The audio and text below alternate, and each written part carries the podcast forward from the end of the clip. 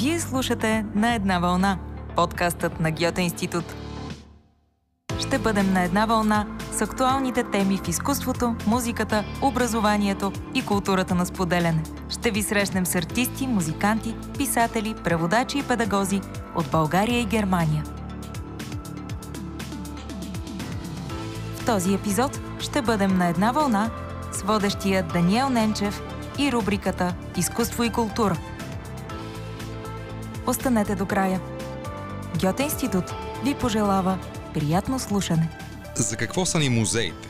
За да разглеждаме миналото и за да правим чрез тях, музеите и нашия живот днес също минало, което бъдещите поколения да разглеждат, или пък музеите са за нещо съвсем различно, за да преосмисляме по-добре живота си днес и да общуваме по-пълноценно. Днешният подкаст на Гьота Институт на една вълна в рубриката му за изкуство и култура е посветен на темата за музеите, тяхната употреба и медиацията на тяхното съдържание. Дано да чувате добре, слушайте, ще бъде интересно. За музеите в България и по света, за тяхната функция, ще дискутираме днес с Яна Братанова, която е уредник в Националната галерия. Здравейте! Здравейте! Тя се занимава и с инициативи, свързани с деца, за които също ще ни разкаже. При нас е и Жени Течева, изкуствоведка на свободна практика, която има пряк и пресен опит с Софийска градска художествена галерия, която знаете също има статут на музей, има собствена колекция. И с двете, здравейте и вие. Здравейте. И с двете ще си поговорим и за изкуството на Кристо и Жан-Клод и как то се комуникира. Имаме два повода. Арката в Париж, изложбата и дейностите в градската галерия. С нас е и Тодор Петев. Здравейте който е, привет. той е преподавател в факултета по науки за образованието и изкуствата на Софийския университет и е един от създателите на фундация Моят музей, чиято мисия е да подпомогне музеите и галериите в скъсяването на дистанцията с публиките и изграждането на пълнокръвни и смислени връзки с обществото. Апропо, това е някакси мисията на днешния ни разговор, да скъсим дистанцията по тази тема. Да започнем с, с един по-общ въпрос, за да може всеки да си каже каквото мисли по тази тема музеите в България са по-скоро на една вълна с света или по-скоро се отдалечаваме? Къде според вас сме на една вълна с света и къде се отдалечаваме с световните практики? Дамите, може би, трябва да започнат.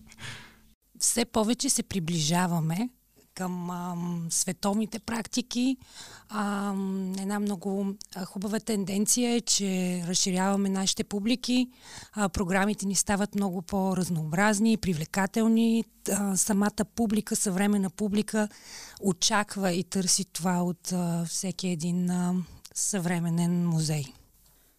И аз мисля, че се приближаваме или по-скоро догонваме то ние винаги догонваме нещо в България, но в крайна сметка вече се виждат доста добри практики. Ана може да разкаже повече за техните програми в квадрат 500, които аз честно казано преди ам, 5-6 години не помня да сте имали турове, освен платени детски работини, също не помня, също за толкова кратък период от време те успяха да направят доста неща и на мен също ми прави впечатление, че и в музеи, които са извън София, а, също достъпът а, на публиката до времени изложби, също и до постоянната колекция вече е доста по-леснен и самите хора, които работят там, имат и по-голямо желание да разказват истории на, на публиката. И това наистина е много важно. И аз, и аз мисля, че има добро развитие и всъщност ако има, ако това постоянство се задържи, в един момент може и да стигнем доста високо ниво. Да си го пожелаем. Да, аз а, мисля, че толкова много от нашите музеи имат уникален облик, уникални колекции и съхраняват уникално минало. Много често, когато се задава въпроса, догонваме ли чуждите практики, най-добрите примери и така нататък, прехвърляме топката като че ли само на музеите. А, има и, а, и обратната страна, разбира се, каква е потребността на музея у публиката и доколко само музей е отговорен за тази потребност.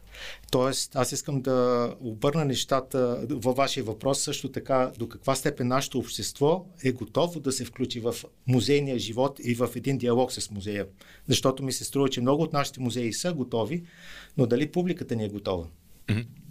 Кратко, непредставително социологическо проучване ще ви споделя сега. Наскоро правих един проект за музея на хумора и сатирата в Габрово, популярен в момента като дом на хумора и сатирата. Проектът се казва Чувство за хумор.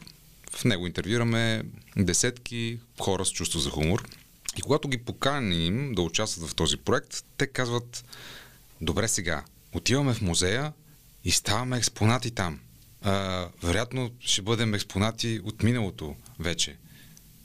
Тоест, представата в много от тези хора за музея е като за нещо, което е пълно с артефакти, нещо, което представя миналото. А, доколко споделяте тази позиция, че в обществото ни има такива настроения, всъщност много хората не ходят на музей именно за това, защото смятат музея за нещо архично, устаряло, нещо, което не е пряко свързано с живота ни днес.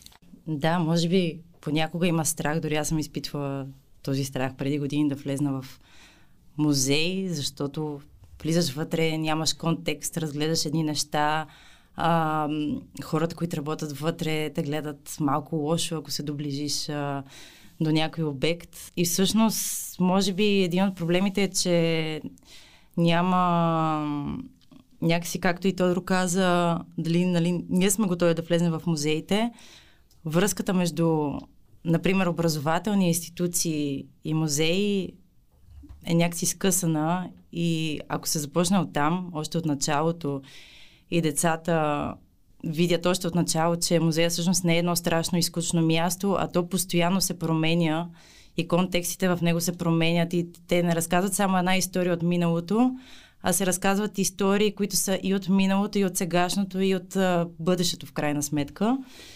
И може би, ако тази връзка се върне, хората ще разберат, че също това не са едни страшни места, в които е много скучно, които жадняваме и накрая сме изключително изморени и просто искаме да легнем.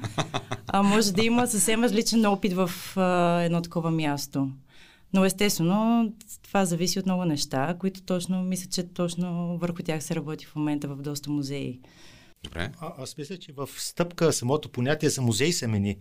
Ако погледнем така малко в историческа перспектива, от 60-70 години на миналия век, когато в много музеи на Запад има отлив на публиките от музеите, се налага едно дълбоко преосмислене какво правим. И съответно започват едни нови практики, но преосмислене на мисията на музея и връзките с публиката. И именно в този момент за първи път се включват и музейни психолози, социолози, педагози започват а, и а, едно преосмислене на функциите на музея се наблюдава. Така че а, това е един движещ се влак. А, проблемът наистина е, както Жени каза, че при нас в България връзката с музеите е скъсана от много ранна възраст. Децата не са свикнали да посещават музеи, нито с родителите, нито от училищата и съответно за тях те са едни непознати, непонятни пространства, чужди и като прибавим към това, ако учителите или родителите също се чувстват некомфортно в тези пространства да проведат диалог, да включат децата в някаква игра, връзка, разговор с или по отношение на експонатите, тогава вече проблема става реален.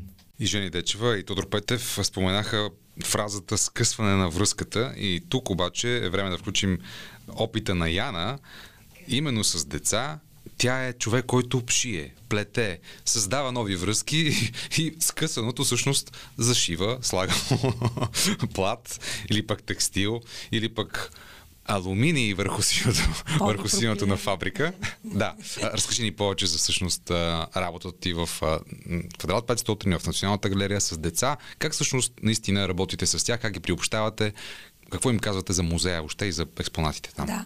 Стана дума за тази скъсана връзка между учебните институции и ние създадахме един проект, наречен Клас в музея. Mm-hmm. А, запознахме се обстойно с учебното съдържание по изобразително изкуство от първи до 12 клас и а, го преведохме през нашата постоянна колекция, експозиция. Избрахме по един урок. Там всъщност е урока и за Кристо и Жан-Клод, посветен за всички ученици в 12 клас от цялата страна а, които посещават квадрат 500 и за който имахме щастието да получим правата за снимките. Той е иллюстриран с, с снимки от личния архив на Кристо. Той беше все още жив и а, Матиас Кьоденберг ни предостави за образователните цели на галерията.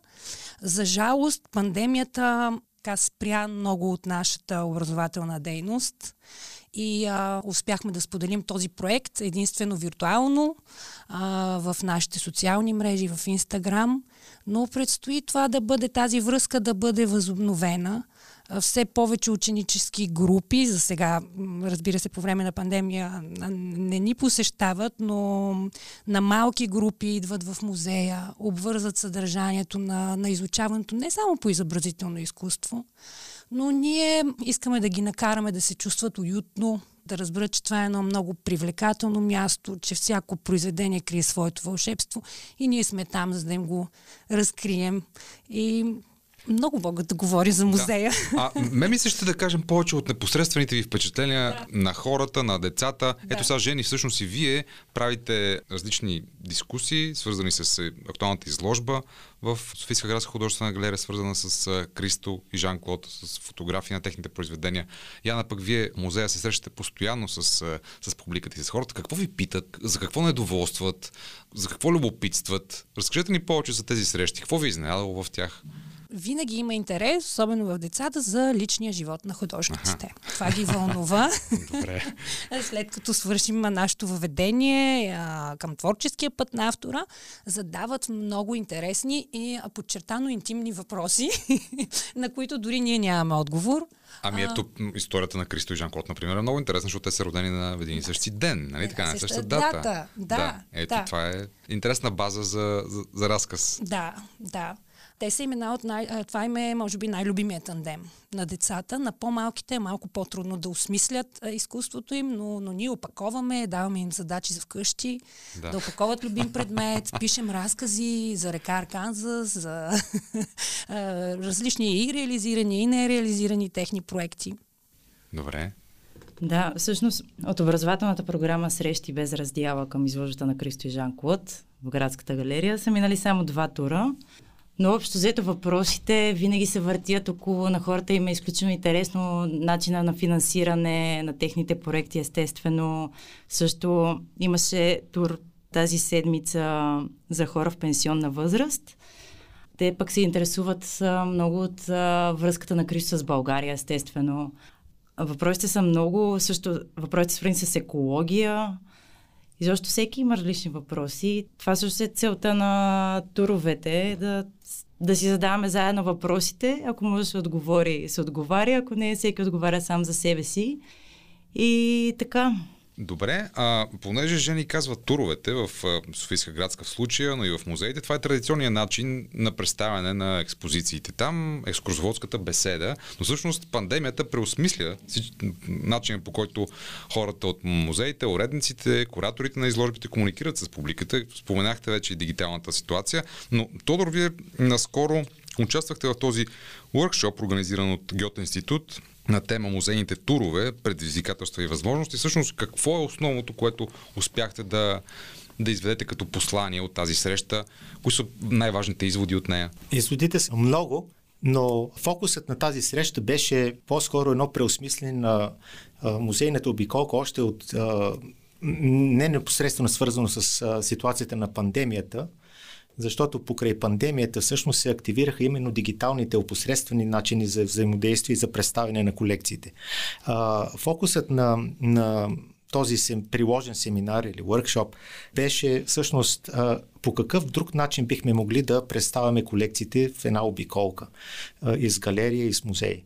Искам да подчертая, че всъщност приложното занятие беше в Националната художествена галерия, т.е. една специфична колекция, Съответно, всяка колекция има своя специфика на обиколките, но това, което забелязахме и от колегите, колегата от Германия и от Штатите, имаше и трима други колеги, които са а, нетрадиционни представители за водещи на такива обиколки, а именно външен куратор, художник и човек, който не е запознат с тази колекция, т.е. на място. Създаването на диалог е едно от нещата. Диалог между предметите и публиката, диалог който се модерира от водещия. Този диалог може да е много личен, може да е на културно ниво, но при всички случаи а, ангажирането на публиката в някакъв диалог. От друга страна, провокацията към публиката също е изключително важна. Това да се търсят някакви лични измерения, отклик, резонанс от даден експонат, от дадено, дадено произведение. И понякога а, импровизацията която също а, не се изключва. А, напротив, когато има интерес към дадено произведение, не очаквам въпрос или не очаквана реакция, то тогава това служи за повод за осмислене и за нова дискусия, може би. И именно това отличава новите подходи към обиколките в музея с медиатори, а не екскурзоводи, както ги наричат, тъй като имаме някакъв условен така сценарий с определен набор от спирки пред експонати, но всъщност реално как ще протечат нещата зависи от конкретната публика, от диалога, от динамиката, която се създаде между медиатора и публиката. Сещате ли се за някакви срещи конкретни с а, конкретни хора в а, музеите, в галериите, в които вие сте участвали, които да са ви раз... изненадали, които да са ви впечатлили, хора, които общуват с изкуството по необичайен начин? Аз се сещам, за, че имаше, знаете, за Маурицио Кателан и произведението му с един залепен с гафер банан за стената. Имаше един човек, който беше изял банана там, където е бил изложен. Но вие сещате ли се за такива случаи, които вие имате непосредствено при комуникация с а, други хора, които са в а, музейното пространство?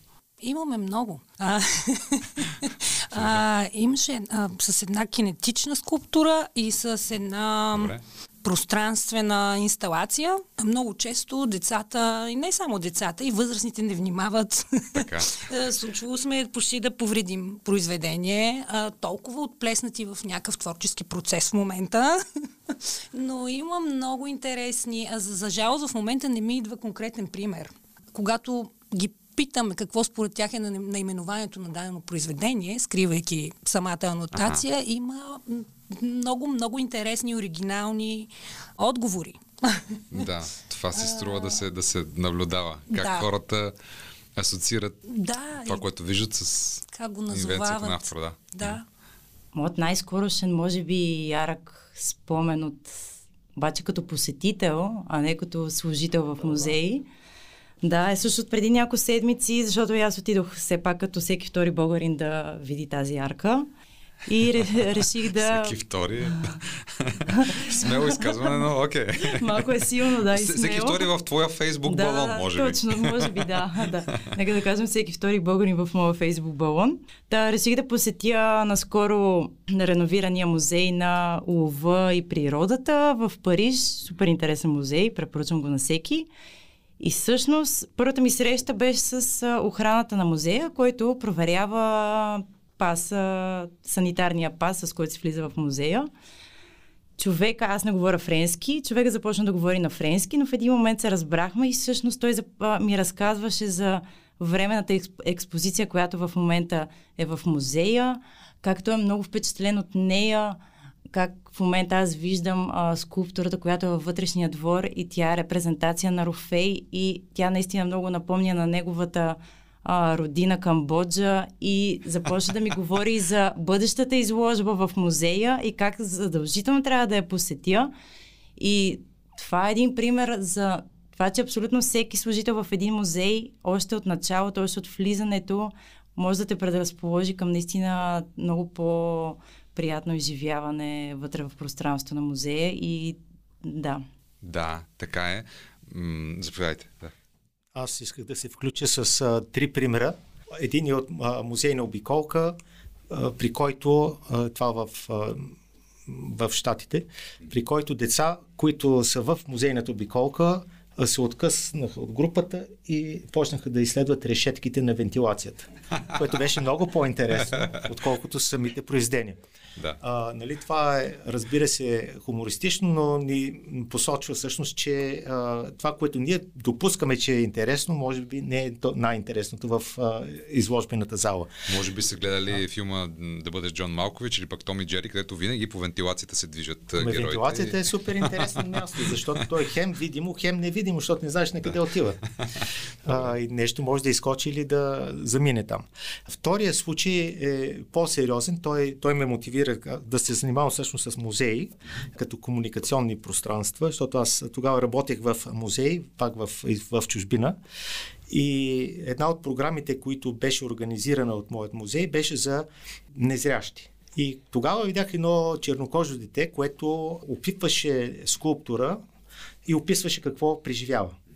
А, описанието беше толкова потрясаващо различно от моето впечатление, възприятие за скулптурата, че всъщност ме стресна и си дадох сметка колко дълбоко различни може да са а, и същевременно автентични може да са възприятията на различните хора. И оттам на седне с едно изключително уважение се отнасям към различните реакции на различни хора, без да налагам едно или друго като постулат. Да, много интересно. А всъщност какво бяха различни вашите, това, което вие виждахте? А... Ами точно, той, ето вие казвате, вие виждахте, аз виждах, а тя пипаше. Ага, а какво беше произведението? Е, една глава беше. Ага.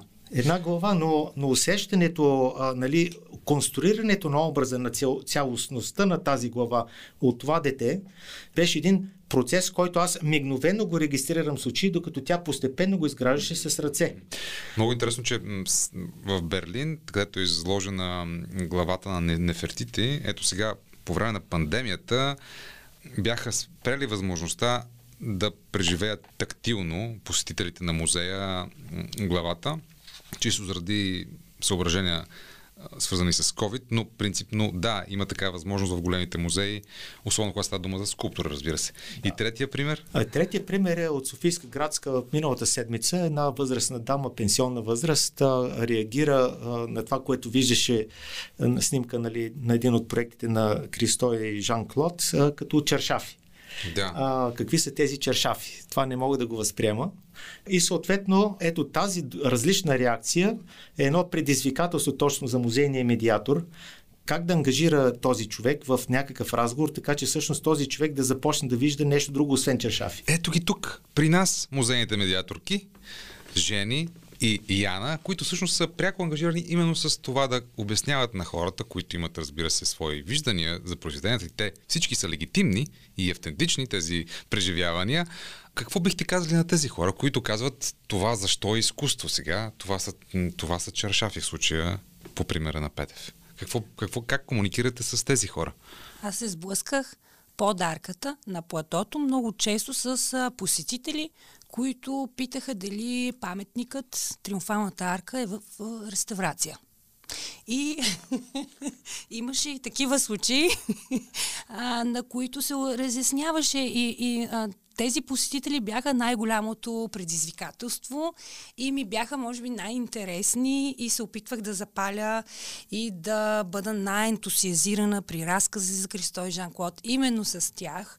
А, много често питаха за смисъла, а, защо флагът не е окачен през всички дни на инсталацията, а, което разбира се им обяснявах, че не е поради инсталацията, а поради честванията, но повечето реакции бяха много, много положителни. Се усещаше тази човечност, свобода и неописуемо вълнение във всички участници. Да, така е. Потвърждавам. Добре, Жени? Ами да, със всеки посетител трябва да се реагира индивидуално и естествено с уважение към а, мнението на човека, защото в крайна сметка всеки може да си мисли, да, това са цършафи и може би въпросът е да се провежда разговор наистина с хората, а не на всяка цена те да бъдат убедени, че това не са цършафи. да им се обясни откъде са тръгнали естествено двамата артисти, може би защо го правят според тях самите и а, че това е усилието на толкова много хора. Да, след това е положително и за целия град или за цялото за цялата област, в която техните проекти са реализирани. Но в крайна сметка, да, много е важно и самите хора, които имат а, такова мнение, те също да са отворени в крайна сметка на диалог, защото ако човек не е отворен за диалог, то няма смисъл и от диалог. Но много често самите посетители бяха почти толкова подготвени, колкото медиаторите в проекта. А, особено немските посетители, които бяха изключително горди с а, историята на плата, Любек, те знаеха абсолютно всичко. А, разбира се, по това време, малко преди а, откриването на Триумфалната арка, почти всички бяха изгледали документални филми и бяха много-много подготвени. Така е, още повече те имат, а, разбира се, опит с Оберхаузен, с Райстага, още повече плата върху Триумфалната арка е подобен на този, с който е бил покола на Райстага. Благодарим, че слушате на една вълна. Ако ви харесва разговорът ни, споделете епизода с вашите приятели. Продължаваме. Кои са вашите любими музеи по света? Къде сте се чувствали най-добре? Къде ви е било най-интересно? Къде сте били най-впечатлени? Това е малко все едно да питате кое ви е любимото музикално произведение. Ако обичате музика, вероятно не е само едно. Съгласен съм. Въпросът е много кофти, но все пак се надявам, че например вие ще ви се появят в съзнанието най-ярките ви преживявания, свързани с музей. Аз веднага мога да ви разкажа моите за центъра Помпидо в Париж, или пък за новия музей Футуриум в Берлин, или за Момо в Нью Йорк, но все пак първо искам да чуя събеседниците си. Преобладават френските музеи, Добре. центрове, фундации за съвременно изкуство. А, музеят в а, Националната галерия в Мелбърн ми е много любима. Защо? А, там има почти всяка а, от временните изложби. Към нея има, а, тя е пригодена и за малките в отделен кабинет, в отделна зала и ми е много любим. Интерактивен, разбира се, и в България има много любими музеи. Да. А, например? А, Националната галерия, Градската галерия. Така е лесно. Ам, Да. Галерията в Сливен я обичам. мгм, Може би защото съм и свързана с, по някакъв начин с града, но много. Добре, понеже Яна спомена думата интерактивен, ми се ще да дадем пример с именно този музей Футуриум, който е един от най-новите музеи въобще в Европа и в, в Германия. Той отвори врати малко преди пандемията, съответно беше затворен по време на пандемията, а сега отново предлага по изключително атрактивен начин най-различни теми, свързани с бъдещето, но под формата на въпроси, на интерактивни инсталации, на различни произведения, които са направени от артисти, но и от дизайнери, от урбанисти, представени под а, различна форма, като видеопрожекции, като неща, с които можеш да се заиграеш, обекти, върху които можеш да гласуваш. Например, питате, бихте ли си свалили съзнанието на флашка, ако имате възможност, за да живеете вечно, или предпочитате да живеете в ограниченото ни време, тук като човешки същества, без дигитално тяло, или пък какво бихте направили, за да пречистим планетата от онези 51 милиарда тона парникови газове, заради които има глобално затопляне и климатични промени. Тоест, вкарвате в основни въпроси, но чрез а, това да взаимодействаш през произведенията, през музея и ти да участваш и да, да си ангажиран през цялото време да мислиш. И то по чудесен начин. Просто използвам думата интерактивно, за да, да дам този пример. Но кажете ли вие, Жени и Тодор, вашите впечатления, вашите любими музеи? Ми аз наистина нямам любим музей. Обичам Този, който всички... те е впечатлил последно. Окей, ясно. Аз обичам всички музеи. Във всички е много интересно. Например, се чувствам много комфортно и аз в Помпидо в Париж, както и в Тейт, защото просто има много открити в Тейт Модерн. Има много открити пространства в музеите. Ти влизаш в едно общо пространство, което се чувстваш много комфортно. Може изобщо да не влизаш в изложба, може да отидеш в книжарницата. Да, да. Да, може да отидеш в постоянната колекция, може да отидеш на временна изложба. Примерно в Тейт преди пандемията имаше много кратки турове по 15 минути, които а, като се влезе в Тейт, в фойето, огромното им фое, има табло, на което пише програмата за деня. И ти можеш да видиш, примерно, че в 4 часа има 15-минутен тур в, Да, а, по, в а, временната им изложба. И просто отиваш 5 минути по-рано, за 15 минути правиш един изключително приятен тур, след това разглеждаш сам изложбата за колкото време решиш. И всъщност това е много приятно, защото отиваш, може да отидеш без никакви очаквания в а, пространството и всъщност да си изкараш много добре. Да, а пък те и те е много симпатично, защото обикновено е безплатно и просто даваш а, като дарение едно евро или две евро накрая. И можеш За да обядваш. И можеш да обядваш с собствената си храна в кутийка на някои от всичките приятни пейки. Да не забравяме и музейните градини. Музейни Да. градини също има. А, а, като споменахме книжарниците, книжарниците са едно изключително опасно място в музеите, защото там можеш да олекнеш с цялата си заплата или с цялата си банкова сметка. Тодор. За мен музеите са като стари приятели. А, или пък като нови приятели. Зависи от А, музея. Зависи от музея, да. да. Но аз а, ги гледам музеите като опитам се, не се опитам, а реално всъщност, когато не ги гледам така през призмата на професионални въпроси, а, всъщност ги гледам като едно дете. А, и за мен е един голям музей може да е толкова интересен, колкото и, да кажем, тавана на баба ми. Примерно. А, буквално, наистина, за мен е а, просто любопитството е много голям фактор и а, музеите, а, любопитството към предметите, към експонатите, но и към хората, които ги наблюдават. Аз постоянно си конструирам някакви истории, наративи, докато съм в изложбена зала на музей. Но исках да кажа и нещо друго, че а, музеите всъщност са ценни за мен и най-ценните му, за мен музеи са тези музеи, в които съм имал най-дълбоки семейни преживявания с моето семейство. Семейни. Да. Разкажете за тях.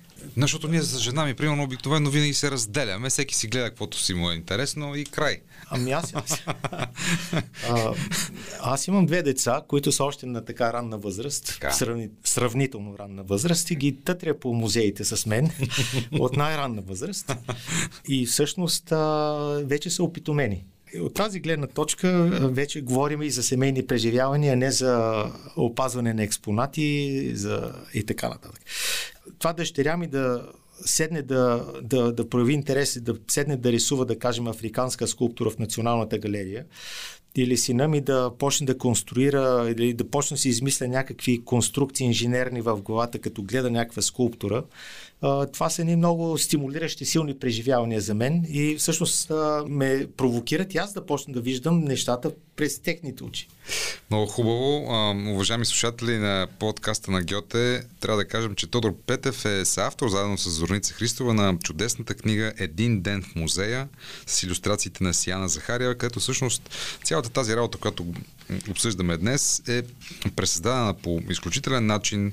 Обекти и истории от музеите достигат по много комуникативен начин до очите и сърцата на децата, пък и на техните родители и по-лесно става тази цялата задача на нас всичките днес да приобщим идеите на музеите и галериите и изкуството до хората.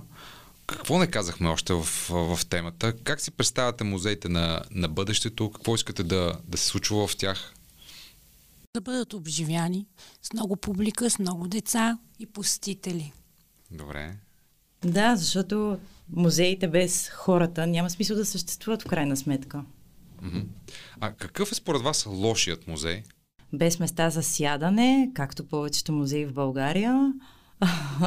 Без достъп за хора с... А, специални Специални нужди. нужди, а, без отопление, без информация и контекст на обектите вътре на артефактите. без ентусиазъм на служителите. Да, лошият музей е като мавзолей, наистина.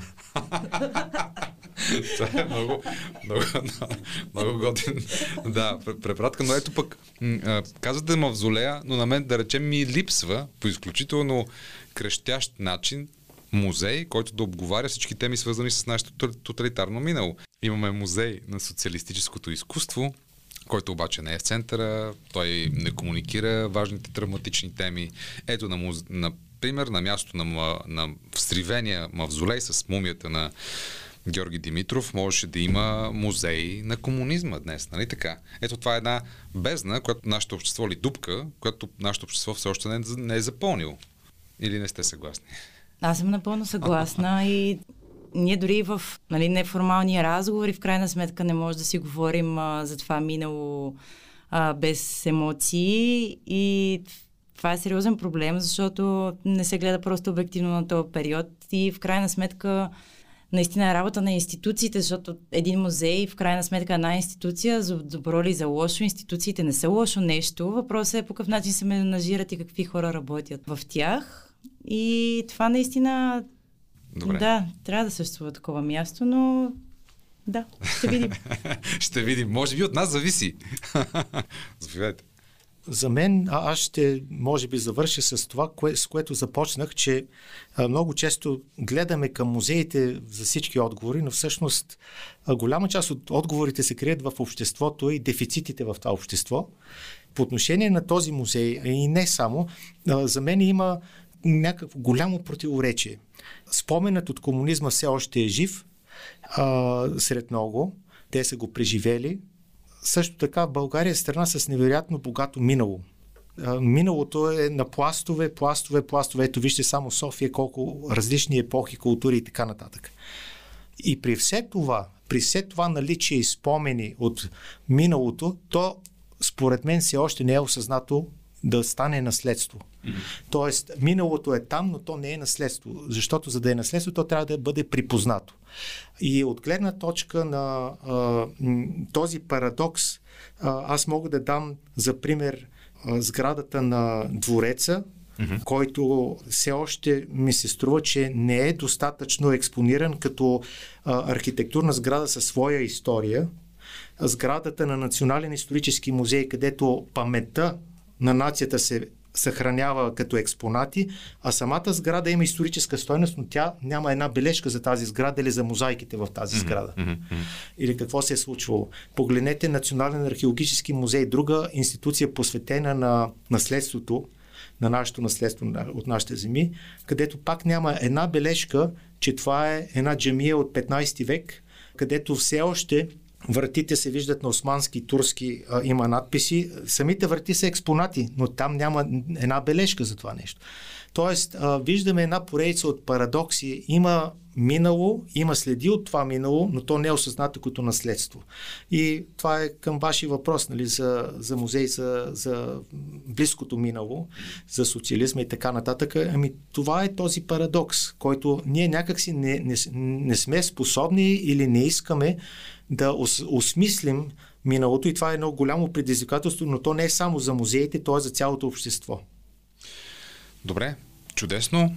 Мисля, че днес много неща казахме за медиацията на музеите, за това как общуваме в тях, как предизвикваме любопитството на, на най-малките. Дадохме различни примери. Уважаеми слушатели, това беше подкаста на Геот Институт за днес. Може да слушате всички епизоди в платформите за подкасти, SoundCloud, Spotify и другите. Слушайте и останалите издания на подкаста, свързани с културата на споделяне, с музиката, с образованието. От мен Даниел Ненчев. Всичко най. Благодарим ви, че бяхме на една вълна. Ще се радваме да чуем вашето мнение и нямаме търпение да чуете следващия ни епизод. А до тогава, открийте Гьоте институт в социалните мрежи и на нашия сайт www.gyote.de.